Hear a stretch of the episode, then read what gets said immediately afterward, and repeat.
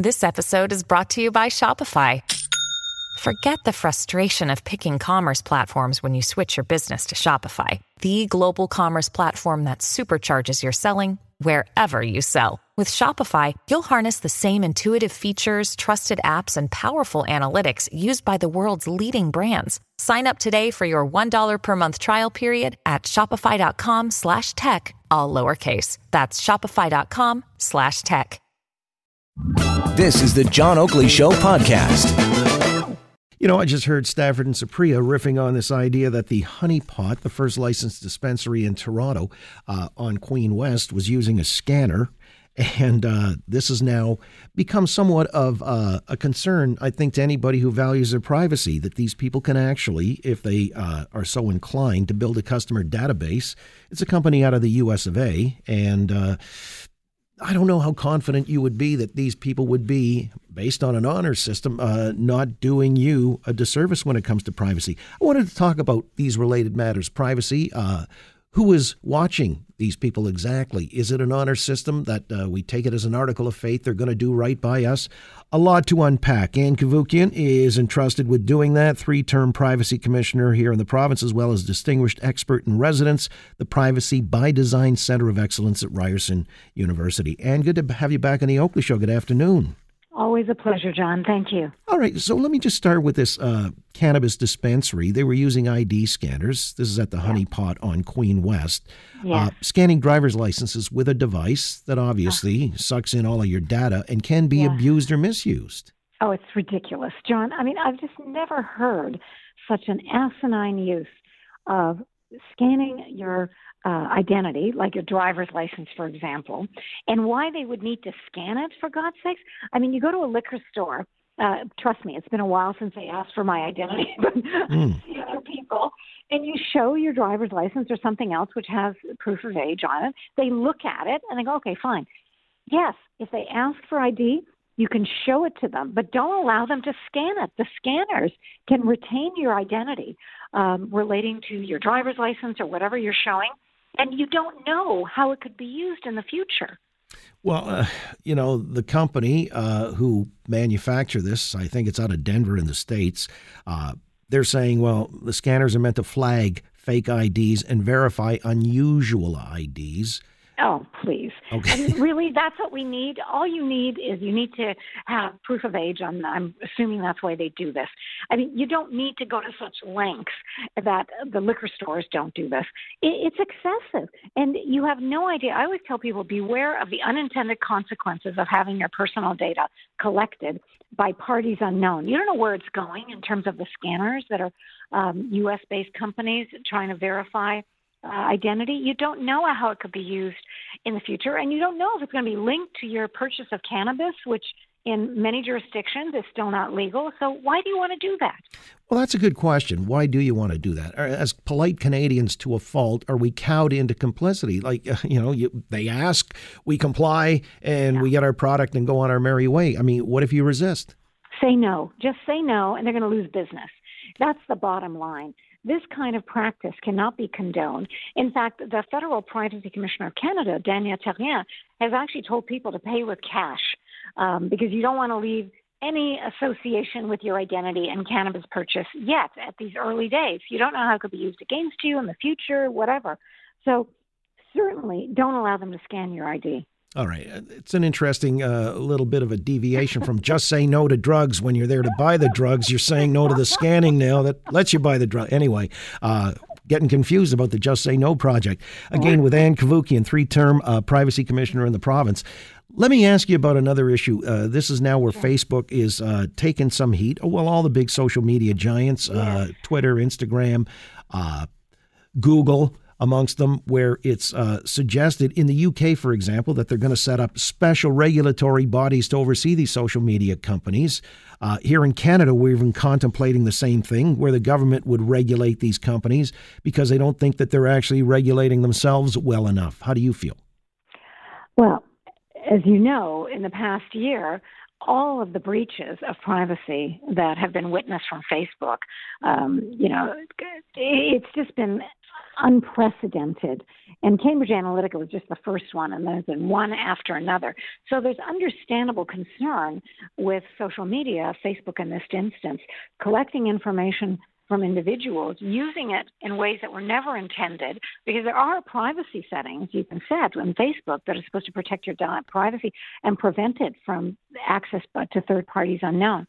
Now, the only good news uh, of all of this, all of these transgressions, John, is that I think Facebook is now genuinely uh, trying to fix things and go in a more privacy protective direction because their membership don't like it.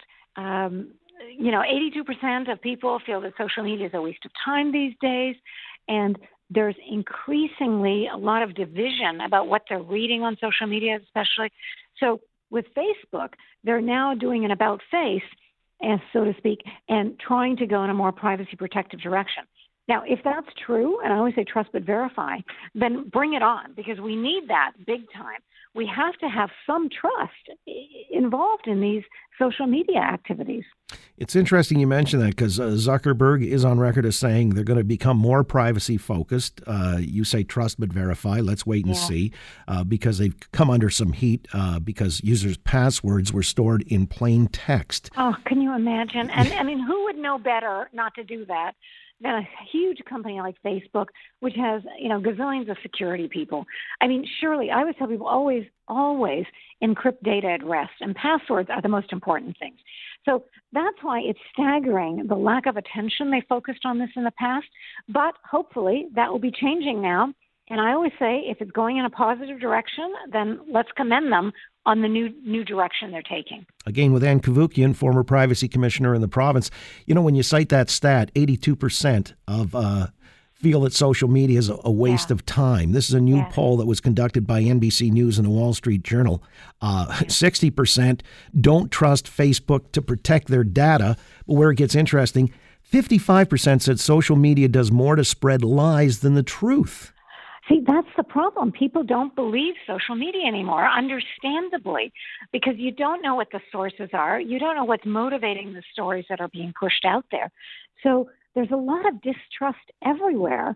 And unfortunately, these days, my understanding is most people get the news off of social media as opposed to reading it on newspapers and other places. So we're at a real tipping point. We've got to get some greater trust in these uh, communications that we're getting from social media. I'm hoping that Facebook really will do an about face and go in a more positive direction. Yeah, you know, it's interesting because I, I kind of alluded to this in the last hour when we had the NDP's education critic on, Marit Stiles, about the, uh-huh. the ban on cell phones in the classroom. And I right. was suggesting to her that having spoken recently on the air to a 17 year old, it was kind of a project day uh, where she gets her news. And she said she yeah. gets it from Twitter. And, you know, it just, well, no, I, I mean, I was maybe uh, somewhat disconcerted by that because understanding, you know, the way the news is disseminated, yeah. you can't have yeah. a sole source, and especially if there's a source that may actually have an agenda or, uh, you yeah. know, they can they can lean you in one direction or massage the message. Uh, so on that front, when it comes to this kind of messaging, how do we know we're really getting uh, something that resembles the truth or impartiality?